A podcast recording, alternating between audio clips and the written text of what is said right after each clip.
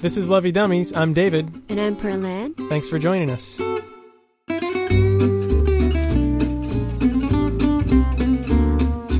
This episode is our Mother's and Father's Day special. On today's show, I'll be interviewing my parents. We discuss what it's like to be a parent, including how being a parent has implications on your marriage relationship. Let's go talk to them.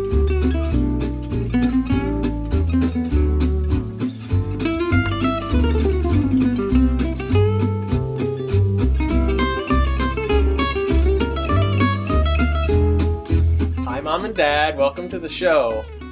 Thank you, David. Thanks, David. So, I'm doing this interview by myself because we are on vacation in Arizona right now. Uh, but why don't you just introduce yourselves a little bit? My name is Jenny. We live in Wilmington, North Carolina. I work at the local hospital there, checking patients in for day surgeries. We've lived there for about eight years. I grew up in West Virginia. We got married, lived in Cleveland for uh, about eight years, and then lived in Delaware for several years while the kids were growing up. And I'm Bill. I am the other part of the we. So you've heard half of my bio already. um, I have been in operations of nuclear energy, one sort or another. Uh, first in the Navy, and then as a reactor operator at a civilian plant in Perry, Ohio, and then at Hope Creek in New Jersey. And now I am actually working for the vendor, uh, General Electric, in Wilmington. Uh, my first question is What was it like learning how to be a parent before the age of Google? There was still Parent Magazine. That was good. That's pretty much all we had. and there was lessons learned from our own parents. Exactly. I would say probably that's how we learned to parent was through our own personal experience with our parents. Yeah, I think that's kind of the way it's been for a long time. Uh, what would you say is your parenting style? Well, I will have to confess that we cheated and looked up parenting styles, but we have okay. decided that we are, or were, I guess, authoritative style. That was our style of parenting. Can you explain what that is? Yes, it sounds awful, but it actually means that you have expectations of your kids and there are consequences when the kids misbehave or don't live up to your expectations. But at the same time, it also means that we listen to our kids, that we didn't punish them without hearing their side of the story. Right. And when there is punishment, there's an explanation that goes with it where authoritarian is you do what I tell you to do, and that's the end of it. Right. And I would say that the other evidence of our parenting style is our two sons. They're well balanced, socially adept, I think is what the words were. From the article that you read? Yeah. Yes. Wow, that's that's a nice compliment, I guess. But uh, what can you say about the differences in parenting now compared to when you became parents? I think what I see, but what was starting to happen, I think even when you and your brother were in high school, was the term helicopter parent was really becoming something that I, saw more of. I remember when you guys were in high school hearing someone come he was a um, psychologist at university of delaware and he came to the high school to speak to the pta and he had the advice of cutting the apron strings right away. When when the kids get in high school you need to start let setting them free you know start cutting the apron strings then stop doing homework stop getting involved in um, every little detail of their lives and and encourage the independence. So I think the helicopter parenting, you know, the the when I heard the the instances of kids who went off to college and were calling their mothers in between each class, and their mothers were telling them which class they had to go to next, and that was and and, and with that, I think that, that was part of the whole cell phone age. Everybody with a cell phone, and you could call your mom or dad all Yeah. the time, and it just was kind of shocking to me that That was that, that was happening. That was something that kind of came when I was in high school. I guess the the cell phones Yes, I mean, I had I didn't have one until maybe sophomore year. Yeah, it was your, it was year band. It was marching band that that yeah, because I encouraged had us to to call get you with, to get like a ride home. Or Yes, whatever. that was why we that did was it. the only reason that I had it too. so I wasn't sitting in the parking lot for hours and hours waiting for the band Right. bus to get back. Uh, but by the same token, I think there's also with the electronic age, there's a lot more hands off, where the where kids are tied up in their electronics a lot more than they Mhm. were uh, 25 years ago, and certainly uh, much more than when I was growing up. Uh, but I do remember when you and Rick first started playing video games, you could kind of count on the two of you being in the basement um, hacking around with Ninja Turtles or or um, some video game at some Mario. point. But I but I don't. My sense is that it's it is um, more pronounced now than it was then. Yeah, I think with iPads and iPhones, because I see lots of kids with Mm-hmm. iPads in their hands. You give them an iPad, you leave them alone for a couple hours. It's not going to hurt anything unless you have your credit card information on Right. there. Well, That's I, not a I problem. remember doing a survey in Sunday school uh, one day where I, I just asked the question, What are the three most important things in your life? And n- nobody answered food, shelter, or clothing. The, the, the answers were all electronic of one sort or another, whether it was cell phone, laptop, TV, um, whatever it was, was something electronic. Mm, I guess for good reason, because I feel like people find communication with other people pretty important to them. True.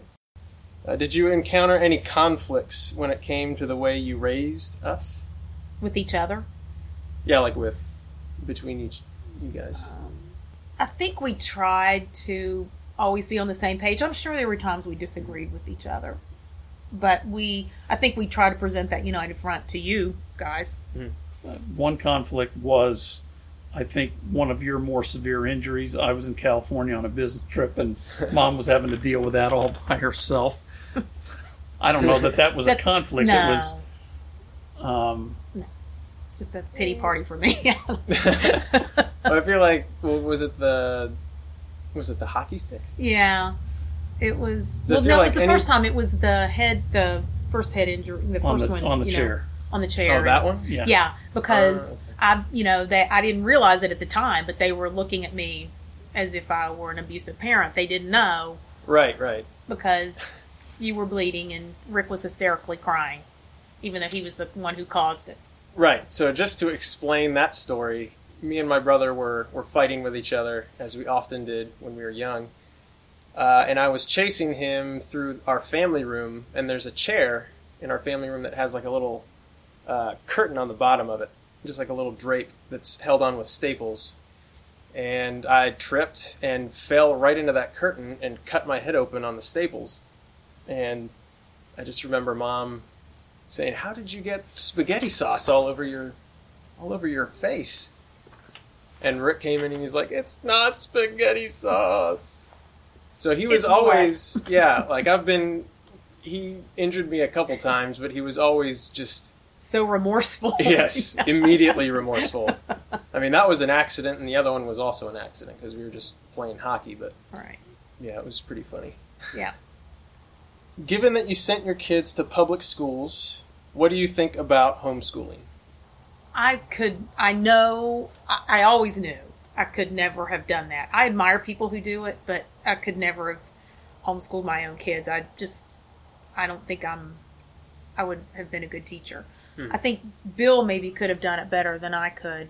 Um, I feel very strongly about public schools and how, especially in this country, in the United States, it's it's you know it's it's gotten to to um, be unfortunate that there are so many kids who do are not getting a good public school education. Um, so, and while Bill went to private schools, he has a different um, outlook on it. I I don't want this to be a country where only the you know it's like an elitist thing where you have to have money to be educated. I just that worries me. So Yeah. I, we were lucky. I feel like we were very lucky where we lived in Delaware that you had you and your brother had very good schools to attend and got a very good education. Yeah, I think it goes back to a question that you asked before about before and now. Um, there are some circumstances where, um, because of a job and the the ability of one parent to stay home, um, I think there are probably some environments where the best education a child can get is the one that they would receive at home simply because of of where they're located and where they would end up having to go to school. Um, but getting back to that previous question, I think one of the differences uh, between now and and 25, 30 years ago is more families are um, are seeing both mom and dad have to work in order to uh, make ends meet. So uh, the opportunity for homeschooling is is a little tougher, I would guess. That's a good point because I I was able to be at home and so therefore very able, very um, active in the schools. Mm-hmm. You know, as a volunteer, which I think is makes for strong schools Hmm. if you have a lot of parent involvement. So I was lucky enough to be able to do that. So so that's sort of a um, if I was looking at at a sort of a graded view of that, there might be homeschooling, there might be parents that are not very involved in their children's education, and then there's the the one in the middle where uh, maybe both parents are having to work, or um, one parent is a stay-at-home parent but is not homeschooling, but they're very active and involved in their children's education. Um, so I would guess that there's sort of a, a spectrum. How did you deal with the transition of letting your kids become responsible for themselves? I think that's a that was a hard transition for me. I um I think there were plenty of times I just wanted to fix things for you guys and I didn't want you to have to suffer the consequences of your own actions. but yeah, that's I think that's a tough issue for parents who really love their kids and and don't want to see them um, go through any hard times. But hard times are character building, so you have Well, to do some of that. Yeah, and, and I think it's a transition for the entire family. It's not, um, you know, the children don't transition without the whole family uh, going through a transition. So as children assume more responsibility and the parents let go, it it's it isn't from my perspective. It's not necessarily a okay at time t equals zero. David, you're making all of your own decisions, and um, here's your money, and we're no longer involved. It doesn't happen that way, um, especially in the context of going away to college, where you Sure. you have a you know there's a good buffer four zone. years Yeah. of you know I'm starting to make my own decisions. I'm I'm choosing my classes. I'm choosing the the direction for my life, and my parents are there to help me, maybe financially and and um, certainly uh, from a spiritual sense. Yep. I, I would say too that that when I look at why I believe you and your brother have grown up to be successful adults, um, Bill and I talk about this a lot. That we credit our church. Um, you know, it takes it truly takes a village to raise a child, and I feel like the church was our village, and you had other adults who mentored you in that church, and that you knew you could go to, and um, that cared about you. Just other adults caring about you and you knowing that you can trust other adults beside your parents, I think is why you've been so successful and, and self confident. I think it has a plays a huge role in it, the church. Yeah, it's it, from a symbolic stand, standpoint. The I mentioned college, but um, learning to drive and trusting your children to drive on their own is is another again another transition kind of kind of element is your I've, I've I've got some some parents that I talk to now that are just scared speechless about having their children in a car on the road. Um, in fact, we George talking to George and Andy yesterday, and Jake um, getting his driver's license is it's freaking them out. But they're the grandparents, so that's you know they're they're uh, one step removed, so I can understand that. Sure. Can you think of any big sacrifices you had to make for the sake of your kids? I can't think of a sacrifice I would not make for my kids. There's no answer to that question. Right. Yeah, I can't. I can't imagine. No, no. I don't. re- I don't feel like I ever sacrificed anything. Yeah, I, I think for us, um, probably the the um, the family element or the family issue that relates most closely to that question um, were the transitions that we made from Cleveland to uh, Delaware and then uh, Delaware to North Carolina, where we talked about it for a long time and and I don't know. I don't know how you and Rick feel about those moves. Um, whether that was a sacrifice that you and Rick sort of had to make um, as the family um, made those transitions, but I don't. It, it's sort of the flip side of your question. Um, did making those moves have a, an adverse effect on your education or your your child years. And I, again, getting back to Jenny's mentioning of the church, had we not moved to Delaware, uh, the church thing might have might not have happened because that is where it happened was in Delaware. It's true. For me, the Cleveland to Delaware move was I was too young right. really You're only three, I think. for it to really faze or have any kind of Mm-hmm. impact on me. Like I had, we had like friends in the neighborhood, but Mm-hmm. I didn't establish any kind of And you hadn't started Community there. preschool yet or anything. Yeah. So. mhm.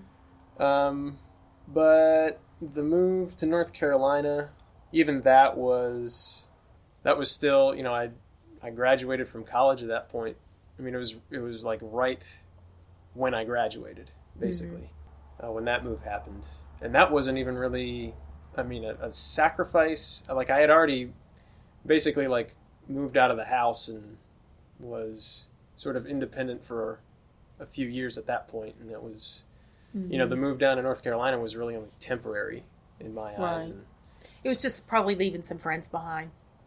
Not friends yeah, that you and went to it's school it's with. something that I to did college. even when I went off to college. Right, So that's it right. was it wasn't anything new to me. And Mhm. So are are you talking about sacrifices like the two thousand two hundred thousand dollar car, or the uh, Two hundred thousand dollars. yeah? You're just spouting lies now. Well, I'm just Where's I'm- my two thousand dollar car? or the swim, swimming pool in the backyard, or the bigger yeah, I mean, house. those, those yeah, Those things. I think, so, and and what I think what makes me sad is that some people might name some of those things Mm. as being a sacrifice to raising kids and saving for their education, as opposed to spending the money on themselves. And to me, that's not a sacrifice, but for some people, that could be. Well, it's like the 80 10 10 thing that we've been talking about at church, where you tithe 10%, you save 10%, and you live on 80%. And um, if you get started doing that soon enough, early enough in your family life, then that's easy, it's easier to continue because you've factored it in and that's just the way you're doing business. Um, it, it the 80 10 10 thing could get a little dicey if the 10% that you're putting in savings all of a sudden goes for a new addition on the back of the house or a midlife crisis, something or other. Whatever. Uh, last question. This is a question from Pearl. Uh, at what age can kids start using Facebook? We never had to deal with that with you guys. You didn't. Yeah, I I, I Lucky bow you. out. I'm not gonna. Well, I'm thinking you Okay. had a MySpace page, though. I did, but I didn't have that many friends on MySpace. I mean, it wasn't it wasn't like a, a big thing at my high school. Yeah, I I, don't. mean, I, I don't was- feel qualified to answer that. Yeah. I'm glad I didn't never had to make those kind of. Um, I mean, for us, the cell phone was a big deal. Letting you have a cell phone, Yeah. and it was a TracFone. It wasn't even didn't even do anything. Prepaid, yeah. That's you know, if I ran out of minutes, then it's just well, That's right. you ran out of minutes. That's right. Yeah, I don't. The other thing is, I'm not sure. You know, if you've if you've made um, your children's electronic presence independent already, then Facebook is a, um, you know, I don't think Facebook requires them to get permission from their parents to have a Facebook page. Um, so my sense is that if if the family is open, and um, at least for me, um, what would alleviate some of the concern is um, my my child has a Facebook page and friends me, and that way I'm aware of the activity that's going on on the page. I can tell if they're being harassed or Yeah, that's the thing that concerns me is you hear so many things about just horrible things that kids say, and they can say it anonymously, and I, you know, I, I don't know. Just seems like it's a it is a valid concern for parents. I I can't imagine having to make that choice if a you know, especially a kid that was younger than high school came to me and wanted to do it. I'd be, I think I'd be kind of concerned. But- well, I, I know my colleague at work had an 11 year old that wanted a smartphone and wanted the same smartphone that his father had. And um, his father was, at the time, unwilling to um, to take that step because the self the smartphone meant access to everything Twitter, the internet, uh, all that kind of thing and it was a very difficult decision for this colleague of mine, and and and I can understand um, I can understand why. Not that he didn't trust his son, but just um, I think he felt like he was handing his son a little bit of a a time bomb, a social time bomb, um, and without some sort of of not necessarily control, but monitoring at least. Um, I think that would be difficult as a parent nowadays. Yeah, there are. I mean, there's. I think there are ways that you know parents can have control over, you know, a kid's smartphone access and that kind of stuff. Like, Well, we I'm used sure to have Apple parental has- controls over the computer, remember? yeah, yeah, yeah. And then when you tried to buy a trombone online, it wouldn't even allow. was it like Cyber Patrol or something? It was that? something like that. But I just remember you saying you have to clear, come clear the the filter because it won't even let me. Because it had the word bone in it, Strange things getting filtered out. Yeah, it's. or you couldn't uh, look up breast cancer awareness or anything like that. Yeah, it's tough. I mean, if you are technically inclined enough to know, like the ways that you can control access on, Mhm. you know, an Apple smartphone or something like that, it, it might help. But it's, you know, I, I think the more you're technically inclined, you're the more that you, the more you know, like what's out there and how easy it is to, to access stuff. So ISIS is recruiting kids Young through people on social media. Yeah, yeah. So I think the one other thing that we wanted to talk about too, real quickly, in because it's we feel like it's at the basis of our relationship with each other too, and the same with our kids was the importance of forgiveness. Mhm. Um, that you know if you you know your kids are definitely going to do things that will disappoint you but as a parent if you can truly forgive um, that it just it's makes life easier if i mean and not necessarily have to forget everything but really forgive and um, it's it's important because it's important with our relationship with each other as parents and and spouses. Well, and if you live to the live to the rule to not let the sun go down on your anger, especially to your children, um, that just pays in enormous um, dividends, I think. And I, you know, I, I can't remember. You know, we've been talking about transitions tonight. I can't remember when the transition happened, but I do remember for the longest time uh, walking into your room and telling you and Rick that I loved you before you went to sleep. And um, it certainly applied then. There was a period of time where um, I wasn't doing that. Um, probably at some point when I thought you guys were uh, too old and too male for me to be uh, throwing an "I love you" around. Um, but we're we do it now, so um, it's come full circle. And y I think it's very difficult to say those words when you're angry. So if you can get yourself to the place where you can tell your children that you love them when they go to bed, um, I just think that that's it's it's worth it to do it and make the commitment to do it. Yeah. And I think one thing you were telling me earlier was in terms of forgiveness, the enormous things as well as the trivial things. Mm-hmm.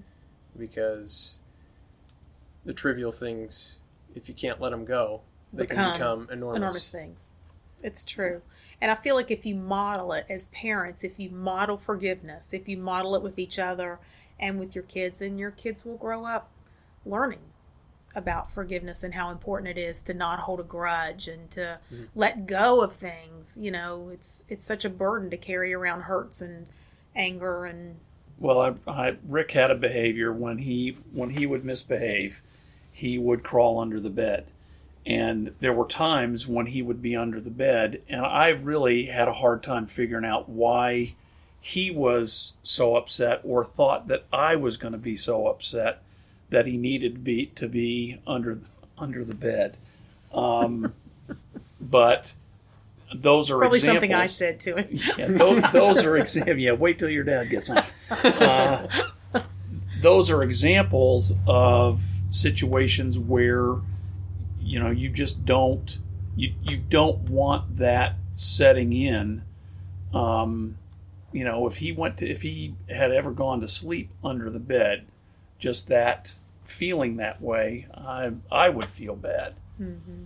It's better that he knows that hey, the love over overwhelms whatever it is you did, and whatever It's you're. all about grace. yeah, So, yes, I, I can't. You know, I, I think about the mistakes I made as a parent, and just all about grace and forgiveness that came my way. So that's that's the most important thing I think is to teach that.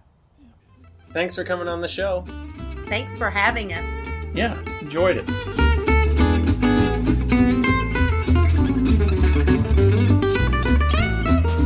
Well, that was a fun interview. I wish I was there. Uh-huh. Yeah, but anyway, now it's time for our real comments. That's right. And for our real comments, uh, we are going to talk about three things that stood out in the interview. Yeah. So that would be first one, sacrifices. Number two, protection. Number three, forgiveness.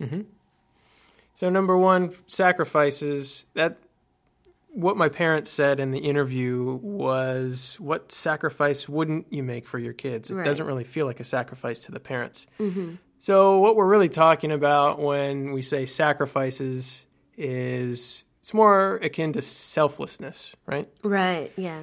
because it's when it comes to your kids, everything everything that you do is for them. right? Mm-hmm. When you start when you have a family, when you start a family, your your life switches into a just a different mode where everything that you do now is for your family. Everything you do is for your kids. You don't live your life for yourself anymore. And even when you get married, it's it's sort of like that, but the the transition is a little more gradual. Yeah, so uh, speaking of parenting, like for women, especially even from the time of conception, right? Um, there are already certain things that uh, the mother, the expectant mother, would have to do to protect the kids and things like that, like um, sacrifice, sacrifice, yeah. not to eat whatever, like you know, Or not to drink or not to certain drink, yeah, things like that. Yeah. So sacrifices. That's right. We agree. Number two, protection. I want to say something about this Yeah. because uh, I am reading a book right yeah, now. I'm currently reading a book written by Max Lucado, Mm-hmm. and uh, the book is called Fearless. And um, Actually, there's one chapter in that book that is about fear of not protecting my kids. Um, this book uh, included that chapter specifically because it's scary being a parent. Because can you imagine you're in charge of another human being, Yeah, it's crazy. like from its tiniest form, right? It's a daunting task to raise a kid. Yeah, it's like so parents are faced with tons of worries like are we going to have enough diaper Enough like money, yeah, like big how, enough house. how about the education of the kids and Yeah. like you know things like that so it's a very legitimate fear Mm-hmm. and uh but of course he recommended an antidote to these fears and that is to regularly give the children back to god so that means we need to pray like pray for our kids Yeah, and I think there's another element to that when your kids are going off to college and start to become responsible for themselves. You can see that reflected in giving your, your children back to God in the sense that you're trusting God to take care of them and provide for them, you know, just the way that God provides for you. Yeah, and I think uh, these idea that we're talking about right now about protection can give uh, parents uh, reassurance that we can't control all the threats in life. Like you know, we can't. Um, we can only do so much, like uh, save money for the future of the children, but you know we, we could be gone by the time they reach a certain age. You know there's just so many things beyond our control. So um, i hope parents don't really obsess on protecting their kids so much. Instead of that like really It's ultimately God's job. yeah. Trust trust in god to provide to help kids. And like you know it's it's a continuous relationship uh, with god. Like parents continue to trust god for their kids and for their family in everything i think. All right. So number three is about forgiveness. Do you want to start this? Yeah, and I think my dad illustrated this really well when he talked about my brother, when he would hide under the bed uh, and just living by the scripture of don't let the sun go down on your anger, uh, making sure that your kids know that you love them before they go to bed at night. Um, you don't want them to feel like they're a failure to you or that you don't love them because that's it just is that's a bad thing for kids to be thinking. Right. Um, also, I thought about something uh, in reverse. So, for example, it's not only spouses forgiving each other or parents forgiving kids, but also kids should learn how to forgive their parents. Because, like, you know, um, parents are not perfect. Like, you know, and maybe we are well aware of that, that there are bad parents. So um, I, kn- I know some people who grew up in crazy families and with crazy parents, and they almost raised themselves, you know, things like that.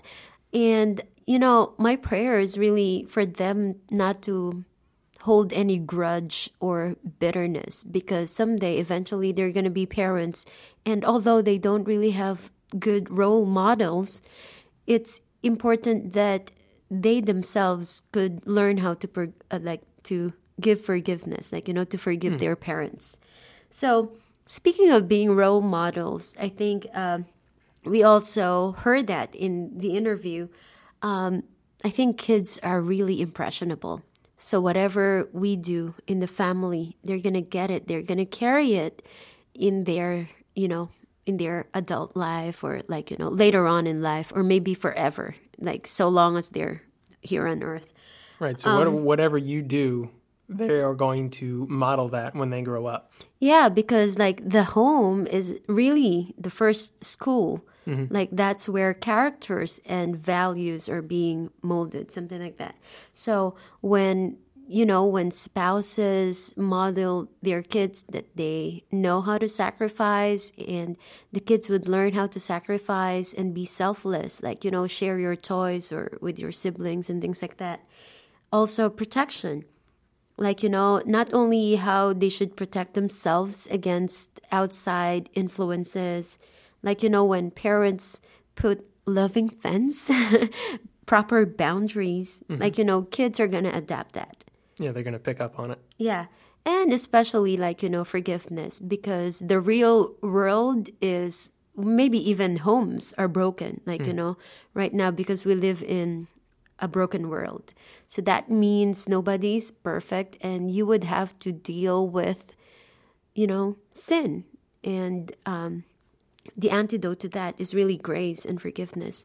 Hmm. So, as much as it is so easy to say, it's hard to do. So, yeah, we should like work on all these three important things. Like, you know, we sacrifice, we protect, we protect the hearts of our family members so that we don't really have to deal with forgiveness so much. Right. we should like uh, set boundaries early on, things Yeah. like that, and learn how to be selfless and not like you know. So, I think these three are very important in families, and I'm so glad that we had this interview for our combined Mother's Day and Father's Day special. And just one thing I wanted to add on to what you said is just to tie everything together the sacrifices, the protection, and the forgiveness is going back to what my parents uh, said when they were explaining their parenting style, authoritative, is that there's a reason for everything that you do as a parent. Or there's a reason for your expectations, there's a reason uh, for your punishments as well. So I think all of these things, you need to think about them and have some sort of reason for why you're doing them. And that's, you know, forgiveness, making sure that your kids know why they're forgiven and, and why you are protecting them, why you're making sacrifices for them, uh, because that's really important for their growth and their development. Now I have a question for you. For me, Yeah. Okay. What kind of parent do you think are you going to be someday? I think I'm going to model my parents, probably be authoritative based on that article that they read.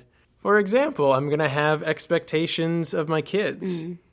There are there's ways that I want them to act around people. I want them to be courteous, I want them to be respectful, and I want them to be able to forgive, to let go. Uh, so I need to model those things in my own life, and if they're not living up to my expectations, then they need to know, you know, there's going to be a punishment for that, and they need to know why there's a punishment for that and why I think those things are important. What about you, Pearl? What kind of parent are you going to be? I'm going to be a present parent. I'm going to be there. Oh, okay. It's very simple. I'm just going to be there. It's like, where's mom? She's there, right there. She's right behind you. mom is like big brother. Oh, no. I'm kidding. Not like that. Not that close. I respect privacy. So, but I'm going to be there. So that's our combined Mother's Day and Father's Day special. I hope you enjoyed it.